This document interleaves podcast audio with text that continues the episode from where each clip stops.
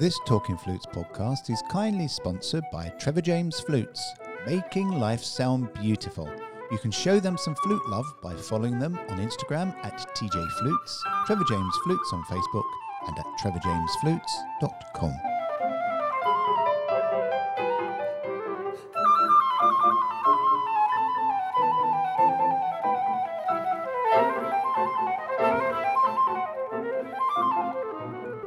Hello, I'm Claire Southworth, and welcome to another edition of Talking Flutes, where I'm chatting to my great friend Christopher Caliendo.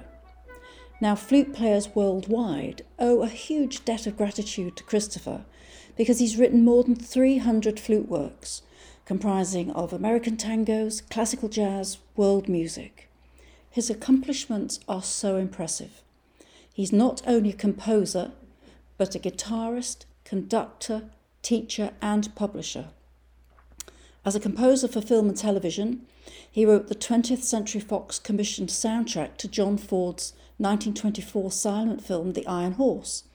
He was also commissioned by Sony Pictures to compose a new score for the 2005 re release of Sam Peckinpah's 1965 feature film Major Dundee, and for the TV series Dallas, Knots Landing, and Paradise for which he received an Emmy nomination in 1988.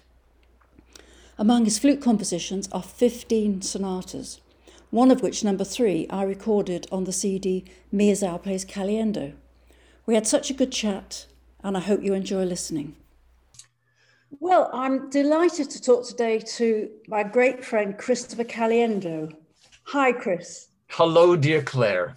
Lovely to be here. Lovely to see you and lovely to be here. Lovely to see and hear you too. Um, in LA, so it's you're early in the morning, I think, at the moment, aren't you? A little bit, 10:38 a.m. And I was up at 6:30 with a five-year-old attacking me, making believe he was Batman and Superman combined. Sounds absolutely wonderful. I remember those days. so, how long is it that we've known each other? Do you remember? My goodness, I mean, the trade show certainly would have to be the, the relationship through Miyazawa. Um, but certainly our relationship consummated in 2017 with the 2T Academy and your stunning documentary that we filmed um, as when one of the one of the 25 presentees. When did we record the, the your sonata? Um, my goodness, that's true. Uh, the sonata number three. That was that was before the Academy. I, I you're right. Um, I don't remember the exact year. Maybe in 2014 or 15 quite a long time ago. Yeah, it was it was long enough to embrace this wonderful relationship. Uh, but yeah, it was it was a time when um, I met uh, Kathy Miller, and I said, you know, I have an idea. Uh, at the time, I I believe I had composed about six or seven sonatas, but always wanted to record them. And I said, why doesn't Caliendo World Music Publishing uh, co-sponsor uh, finance the recording with your top three Miyazawa artists? And I had her pick them. And of course, you were one of them. So I distributed the sonatas and um, we made it happen. We flew you out to Los Angeles where you recorded them at uh, Firestone Recording Studios with Bryan Pezzone on piano, and you recorded Flute Sonata number three, the um, N.C. Wyeth Sonata. And it was wonderful. What sticks in my mind is that I was quite apprehensive about meeting the great Christopher Caliendo. And on top of that, I was I was totally jet lagged. Um, but when you walked in the room, you were you were so cool and relaxed. You just sat down and listened to the rehearsal, um, and it was um, it was I mean it was a very exciting time. I was I was only in LA for something like three days. I flew in, rehearsed, recorded, flew out. Manic. it, it was a church that we rehearsed in and it was thrilling. It was very, very exciting. I remember and hearing you play, and I loved it. And of course, Brian, you know, was is one, one of our star pianists. So it was it was just a wonderful experience. Now, you're a prolific composer of, of flute music. How did this love affair with the flute start? Oh, what a question. Well, I have been blessed in my life, starting in the Hollywood studios as a, as a young composer through Henry Mancini. And I'll never forget my first job was writing music for Dallas. Uh, these I wrote the last five years of Dallas CBS with Jerrold Immel, who, who composed the theme to, to Dallas. But I'll never forget being still a student going for my master's degree at UCLA. I entered Lorimar Studios where we recorded the shows for Dallas on the MGM lot. And lo and behold, the flutist in the 24 piece orchestra was Sheridan Stokes. And I, I just was very, very fortunate to meet this child prodigy who could do things with the flute that, that you know, just to this day is remarkable. Um, so under his influence, after the mid the crisis of the 90s, the financial crisis, I had been I, I, had created a group called Chamber Jazz, and Sheridan was the incumbent flutist. And it was basically European chamber music and American jazz together. And, and I had a wide canvas. It was just a, a wonderful group, uh, great commissions, great. We had management from Beverly Pearlman in New York. And we were, we were doing great things. We recorded our first album at Capitol Records. And all of a sudden, the crisis came. And like Stravinsky between the wars and many of those composers, you see orchestral commissions become chamber commission, chamber music commissions, and I downsized under Sheridan's tutelage. He said to me, "You've got these tangos that are just huge hits in you know in your chamber jazz uh, performances why don't you just write them for flute and guitar? And the flute players don't have tangos.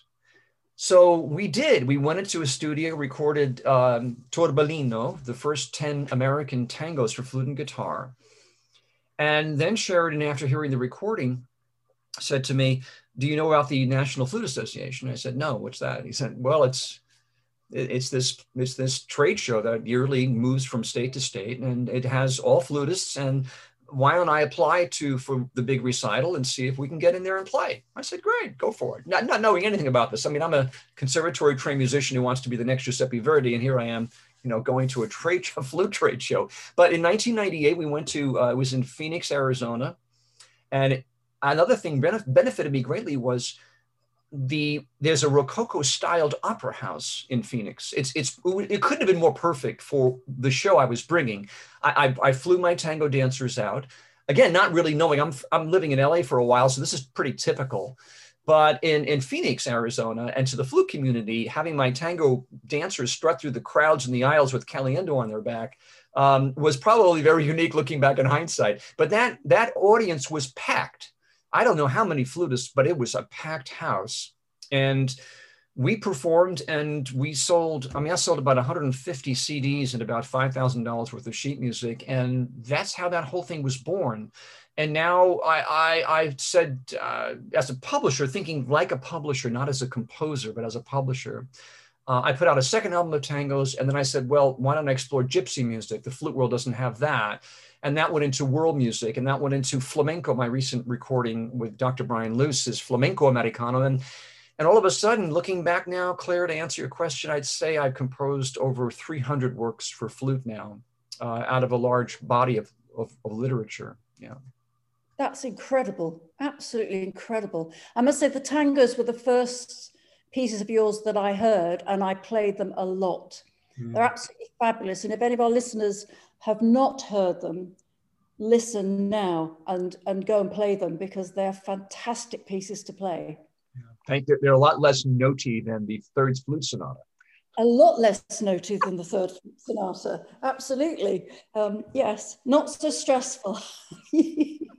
I want you to know that I was blessed one day, one, one national convention um, I was I was always concerned because I'm not writing lots of notes for the sake of writing difficult music, and and I've, I've been told even in the Hollywood studios you have to stand your game when you're playing Caliendo, but I hear it unadulterated purely, and I write what I hear because if I can hear it, then I assume it can be played, and so. I, I was walking in the convention one day and this, this gentleman came up to me and grabbed me by the lapels and said, Thank you so much for what you're doing for the flute. And he walked away and I didn't know who he was. So someone had what was watching this man, uh, and and I asked him, "Who is this?" And he said, "It's Peru, or uh, the Berlin Philharmonic flute player." Uh, what is his name? I'm so sorry. Emmanuel Pahud. Emmanuel Pahud. I want to say it correctly, Pahud. So I, I said to myself, "Oh, this is after Amy Porter had recorded or performed the Eighth Flute Sonata and the Ghost Sonata." And uh, and I felt okay if he feels that Not music's okay, fine, you know. But I, I, I, there's a lot of notes in my head. What can I say? I mean, but I listen to flutists play Bach, and I go, a lot of notes there too, you know.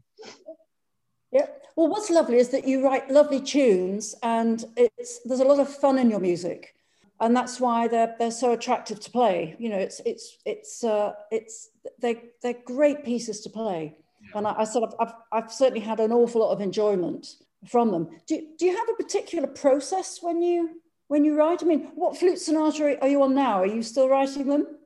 I'm on 15.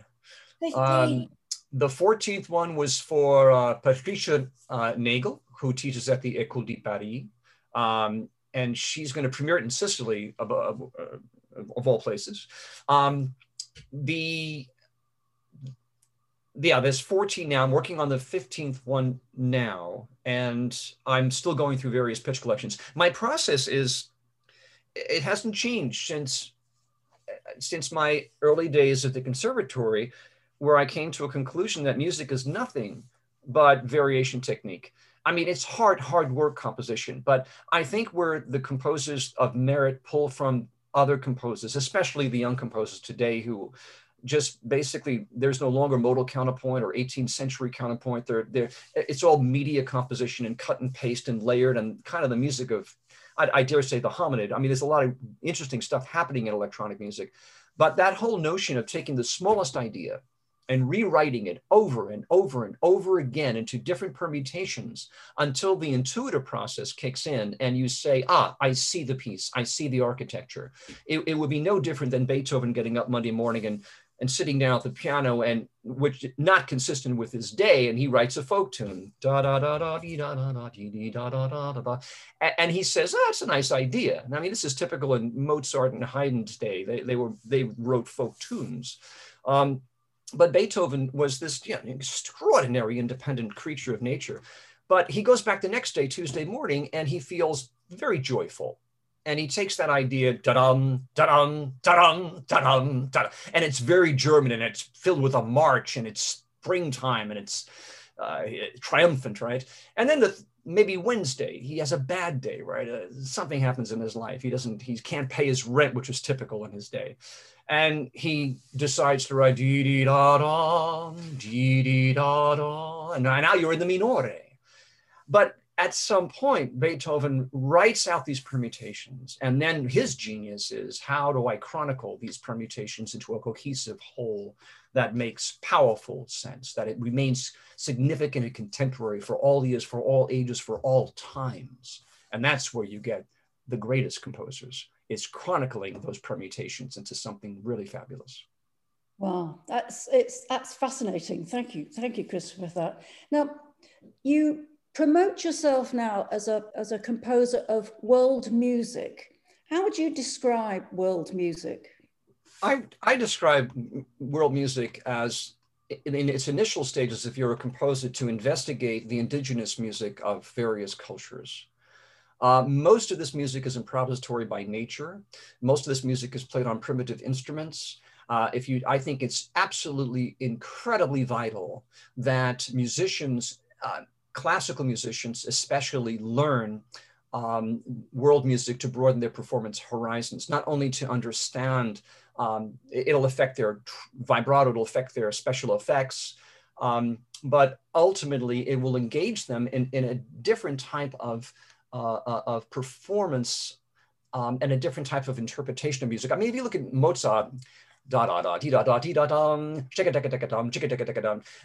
There's this music, classical music. There are times when the music becomes frivolous and uh, improvisatory. It's just it's just an idea. You know, he he has this statement, and then chicka chicka chicka dum. All of a sudden comes out this this florid passage. I, I think that's improvisatory. That's improvisation.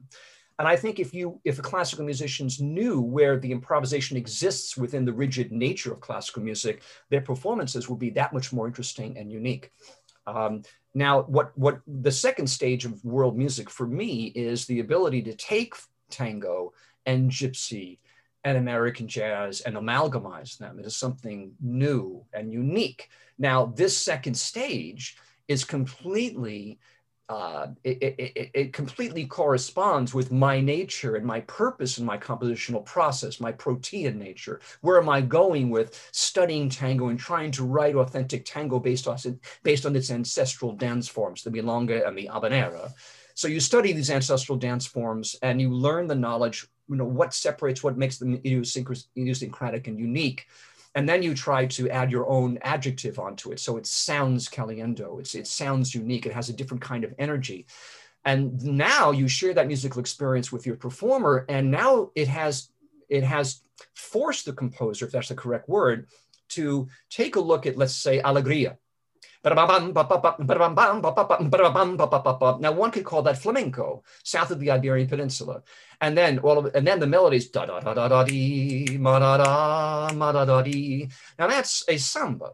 So we went from two measures of flamenco, then into samba, and in the middle is this solo section, which is pure 1970s jazz fusion, which segues into American folk music back into the the, the, the main verse the trick here compositionally is for me, and what makes it intellectually interesting is how do you make that music sound totally cohesive? So the audience doesn't necessarily hear these various world music uh, uh, uh styles, but they become their own thing. They've become caliendo in a sense. And that's where I'm at now after 20 years of writing, you know, tango and gypsy and flamenco, all these different styles, jazz, all the different types of jazz, but now combining them to create this, this second stage of writing um, has produced some very fascinating and refreshing results, you know, in, in my compositional process. It's, I'm staggered by the amount of pieces you've written. I mean, not just for flute, you say 300 pieces, that's that is staggering and incredible. But um, you've written for so many different combinations. You've written for film, for TV, for you've written sacred music. Um, you've written so many, so many different uh, for so many different genres, so many different styles. Prolific doesn't quite come close to what you've been doing in, in your in your career so far. What are you What are you doing at the moment? Yeah. Taking care of a five-year-old meteor. Um, I, I, um, it's a good question. And during COVID, when performance, or many things stopped, but many things were created, many opportunities came.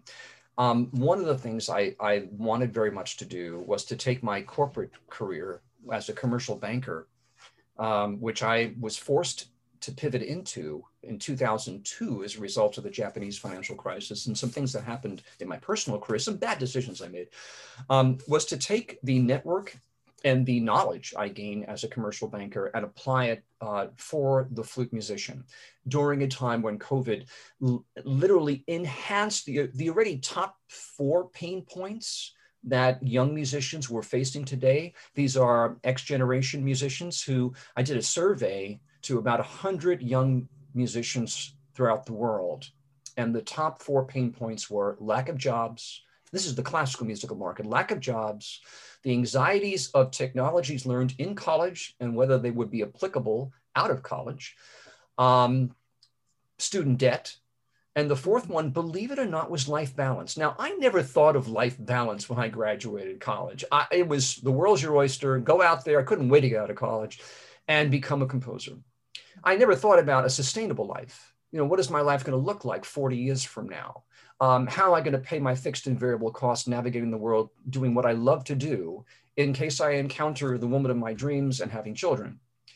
Um, today's a different world. The young person is very conscious of these things, and it is forcing us to revalue a music degree and consider other options that are more possibly practical. And interestingly enough, some of these options are either to, if I want to be a flutist, and that's what I want to be, maybe it would be better to study with my favorite flutist privately and then take entrepreneurial courses on the side to enhance my business aptitude.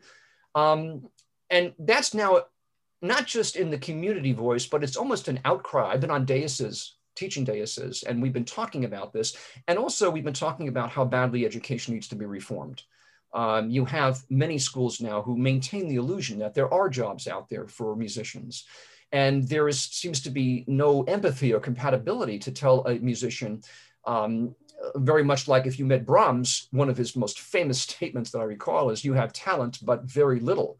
When a woman shared her, his son as a pianist to him, and Brahms took his time to listen to him play. I mean, I think what we have now is an opportunity that I have learned over the course of my work with commercial banking and some of the great network I have, and the rise of right brain dominance as prophesized by the great Daniel Pink, the author of A Whole New Mind. When Oprah Winfrey heard this book, read this book, she bought 5,000 copies for her employers.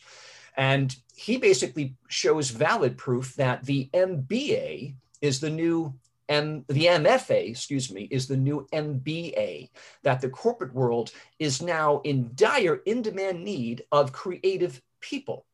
That your, comp, your corporate competition now, the competition uh, noteworthy in sharing in market share, is dependent upon highly creative people that think out of the box, have great collaboration skills, great communication skills, great attention to detail skills, and the long line of soft skills that go with that are inherent in creative people. So what I've done this year was to create um, a, a, well, the 2T Flute Academy, I started in 2017, as you know, and this academy originally was created to provide success tips from the greatest flute professors in the world to help young flutists not only learn, but lessen the years of marginalized thinking that could occur from bad choices.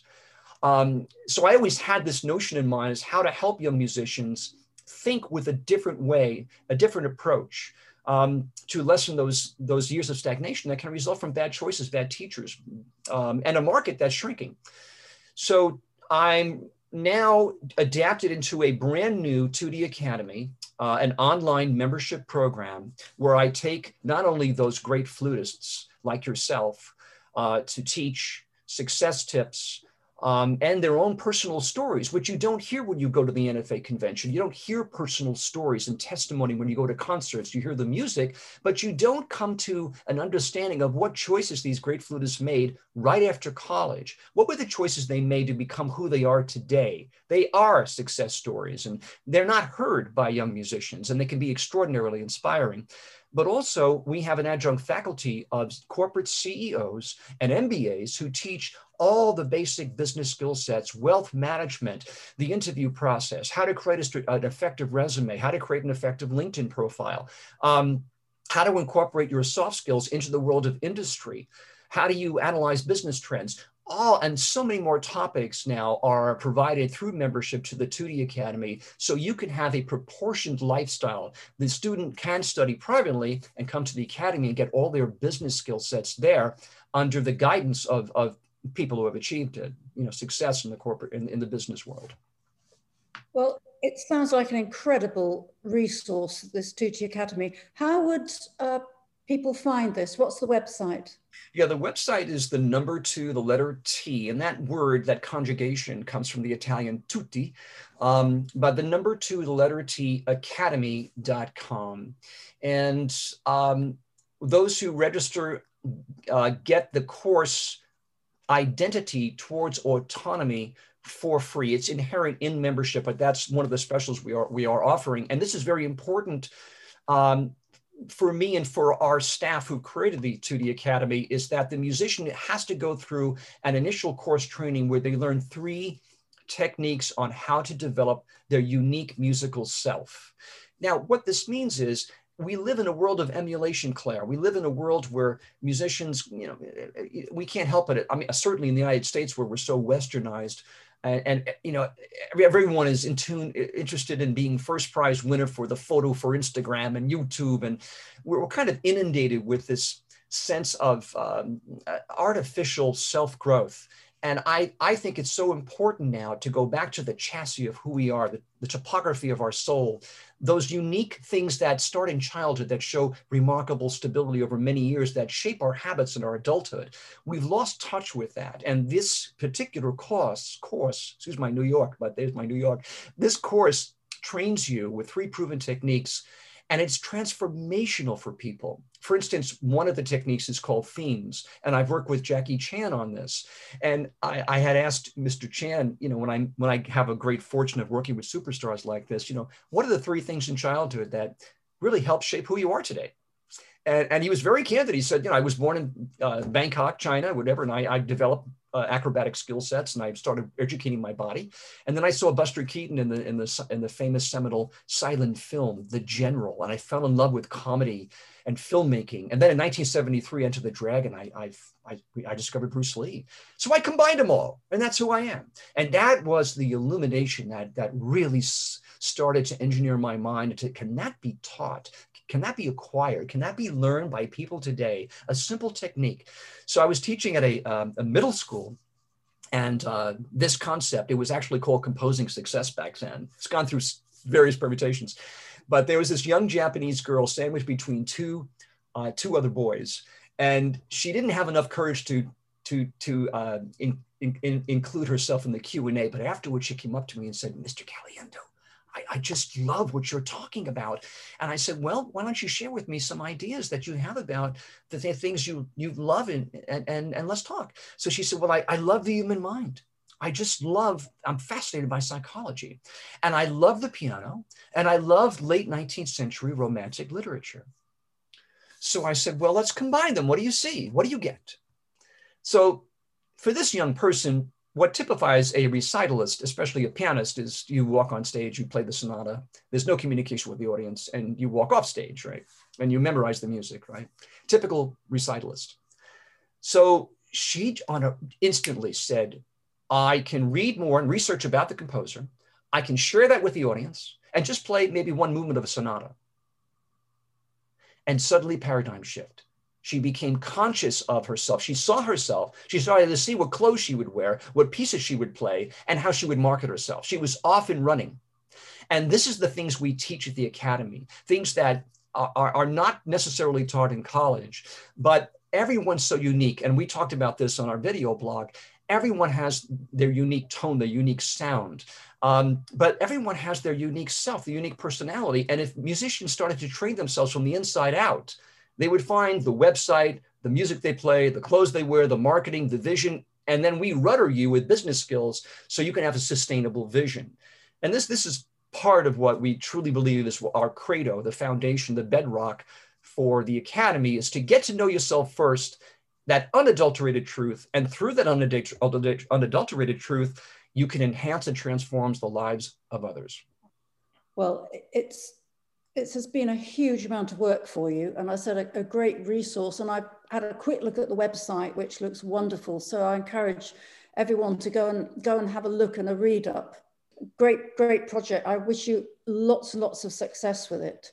Yeah. Now, as that sort of almost sort of that sort of up and running, what are your plans? What are the other plans have you got for this year? Well, we uh, well, uh, God bless England. I, I was sharing with you b- before this talk that I, I composed a, a musical called Wallis and Windsor. Uh, uh this I'm sorry, 2020. I'm still finishing the the final 21st song.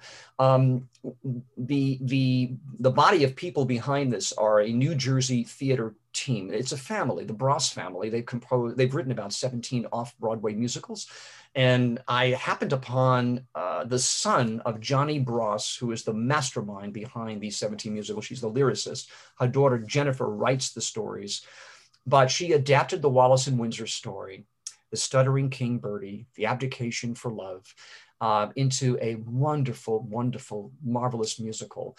And I happened upon Eric Bross, the son of Johnny Bross, who is a well known Hollywood director. I've known him off and on for a number of years, but he attended one of my film premieres uh, with Quentin Tarantino's theater in Beverly Hills, uh, the new Beverly Cinema. Um, and they were showing a 30 millimeter print of Major Dundee, which I rescored for Sony. And Eric grabbed me after the performance and had me in the in the lobby for 45 minutes and said, "We've got to meet and have lunch. I want to introduce you to my mom." And that's how it all started. And eventually, I did get a chance to speak to Mrs. Bross, and what unfolded was a real love affair with this with this remarkable lady of the theater. And and you just don't find these lyrics in Broadway. I mean, Broadway's changed, but they really harken back to. Uh, the old theater days where lyricists uh, were just magical in terms of their wordsmithing. Um, I, I, just fell in love with the, with the book. So the music came out very quickly, and I'm happy to say that we had a Kickstarter that raised $38,000 in the, in the early times of COVID to launch the LA Backers presentation, which we will do in August, September this year to a, a group, a small group constituency of investors and producers.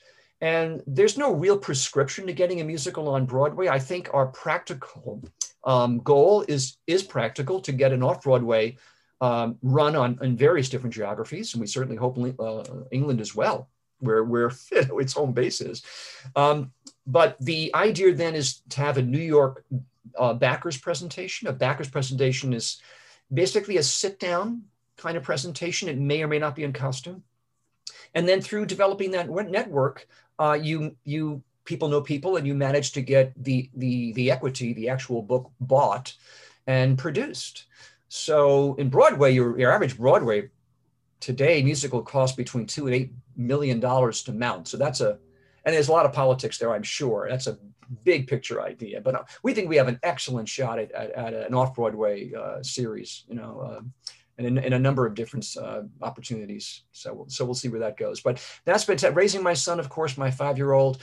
Um, I think this year we've always been a relatively um, minimalistic family outside of three libraries in the house, which my wife would certainly like me to sell most of my books, but I'm a man of simple means. Um, we have a lovely home here at Puddingstone Lake, and uh, we have a lovely life. And but we started to sell stuff and minimize and find all kinds of unique ways to um, to lead an even more, you know, uh, simple life um, outside of what goes on in my head. But it's it's been a really we've been very lucky. We've had a very intimate experience as a family, and we found new ways to uh, to work together, new habits, new experiences. And um, we've been we've been very blessed. Fortunately, nobody in our family has been. Uh, my sister Susan had COVID in Brooklyn, uh, but she got over it relatively quickly. Um, and in terms of my musical aspirations um, after this year, certainly developing the 2T Academy. We just hired a social media content person. Um, I hired a marketing um, uh, strategic manager two weeks ago. We meet every Thursday night. Um, and once this thing starts to fulfill memberships, and we're blessed and fortunate to uh, get a following, uh, it can it can be scaled in any number of ways. Uh, my, my goal ultimately is to get on TED Talks and to have universities endorse it. Uh, you know, colleges of music um, to really adapt it. Uh, we are looking at Ohio State now and Orange County education system uh, to endorse the 2T Academy and what we're what we're doing and what we're teaching. Uh, the, the course has a variety of curriculums. You can choose your curriculum and navigate it however you wish. We, it's unlike a school where you have SAT scores and you have this application process. You don't have that at the 2T Academy. Um, you can on your own provocation. There's no one's looking over your shoulder per se, but the content is specific to the curriculum you choose. You can also choose your through the search engines your your author as we call them. Claire, you would be an author. You're a professor. You would be an author. Um, so someone may want to follow Claire Southworth and all the content applicable to Claire. Um, there's also a way that you can search through the type of content. So we have web television, audio ebooks, we've got uh, video blogs, we, we, we have fun filler stuff like my Italian recipes that I use to help pay off my student loans in Boston. Uh, CD tracks, everyone gets two for one forever sale at Caliendo or a Publishing. There's, there's a lot of content every month, but we want to help people uh, at a very minimal cost per month. And, and then there are there are other there are flagship memberships where you get to train personally with me one-on-one that are maybe more expensive but they're more they're, those programs are are very intense. So if you wanted to come to me and study my flagship online course called Activate, that's a six week program that will lit- we literally teach you through our faculty how to take your core creative skills. Let's say you were successful in your creative career and now you're looking at marriage and children and you realize covid has wiped out a great deal of your income and you wanted to see how you could parlay your creative skills into the world of industry then you would want to take Activate as a course and if you wanted to have me as a one-on-one to train you through it to avoid procrastination and enhance accountability that's an option so the academy has a lot of different variables to it, different ways you can go through it. But the simplest is the Tango membership. It's twenty-seven dollars a month, and it provides a, a great value, I think. I don't know how you find the time to do all these things, Christopher. You, you're a shining example of how to be creative in difficult times, and your energy is contagious. Um, and I want to thank you for your contribution to the flute repertoire. It's it's enormous, absolutely fantastic, and some fabulous music, which uh, we need to promote a little bit more. I think we need to we might have to have a, a Caliendo flute festival. we could fill the time. fill the time. I I'm very humbled by what you just said. I think you're the first person in the whole flute world that said that to me, and um, I take it very seriously. Yeah, well, well I, am I'm, I'm very sincere about it. I'm, you know, I'm, I'm truly grateful, certainly because it's given me so much pleasure, and I've played so many of your works. And may you continue to write lots more works. We will look forward to, to them with, with uh, great anticipation. Uh, thank you for talking to me. It's been wonderful to hear your insight into to writing and your 2T Academy and, and how you've been coping.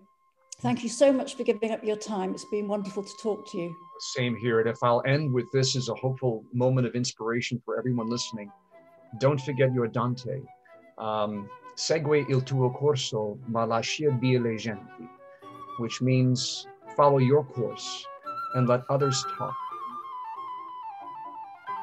Wonderful. Thank you, Christopher. Goodbye for now. Goodbye, dear lady. Love you. Ciao, ciao.